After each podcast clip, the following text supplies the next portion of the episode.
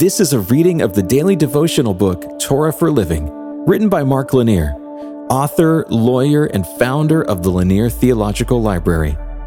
We're sharing scripture and insights from the Torah, the first five books of the Old Testament. And today we're reading in Numbers chapter 31, verses 1 and 2. The Lord said to Moses, saying, Avenge the people of Israel on the Midianites. Afterward, you shall be gathered to your people. The Lord spoke to Moses, saying, Avenge the people of Israel on the Midianites. Afterward, you shall be gathered to your people.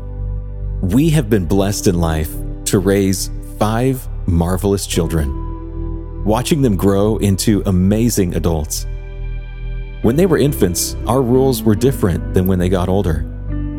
The toddlers were not allowed to play around the swimming pools we wouldn't let our six year old drive a car. As they aged, the rules changed. Each of our children was driving with a permit at 15 and had a license at 16. Not only did the rules change as our children grew, but so did the explanations. When they were young, we weren't able to explore the full reasons behind why they must behave a certain way.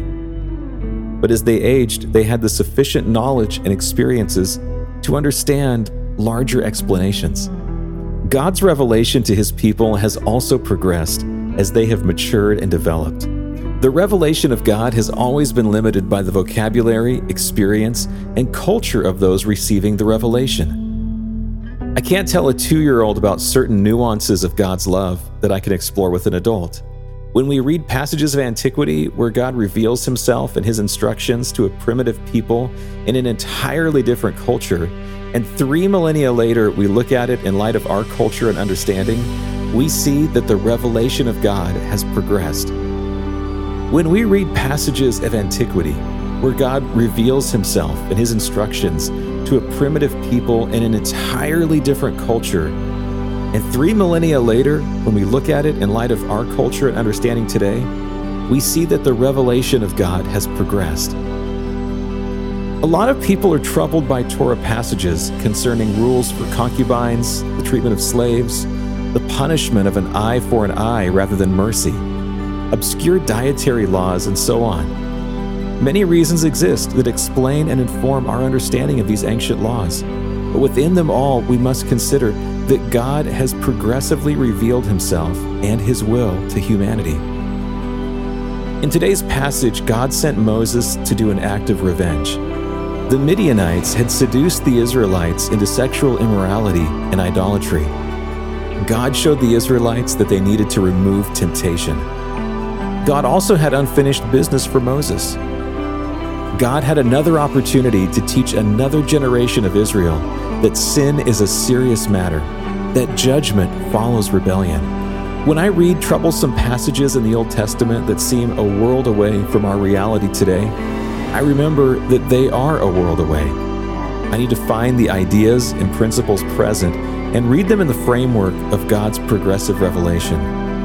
As a Christian, such passages show the importance of seeing in Jesus fuller revelation of who he is and how we should live. As a Christian, such passages show the importance of seeing in Jesus God's fuller revelation of who he is and how we should live. Let's pray. Lord, give me wisdom and help me mature in understanding you. In your name, amen. This has been a reading of the daily devotional book, Torah for Living. It's written by Mark Lanier, author, lawyer, and founder of the Lanier Theological Library.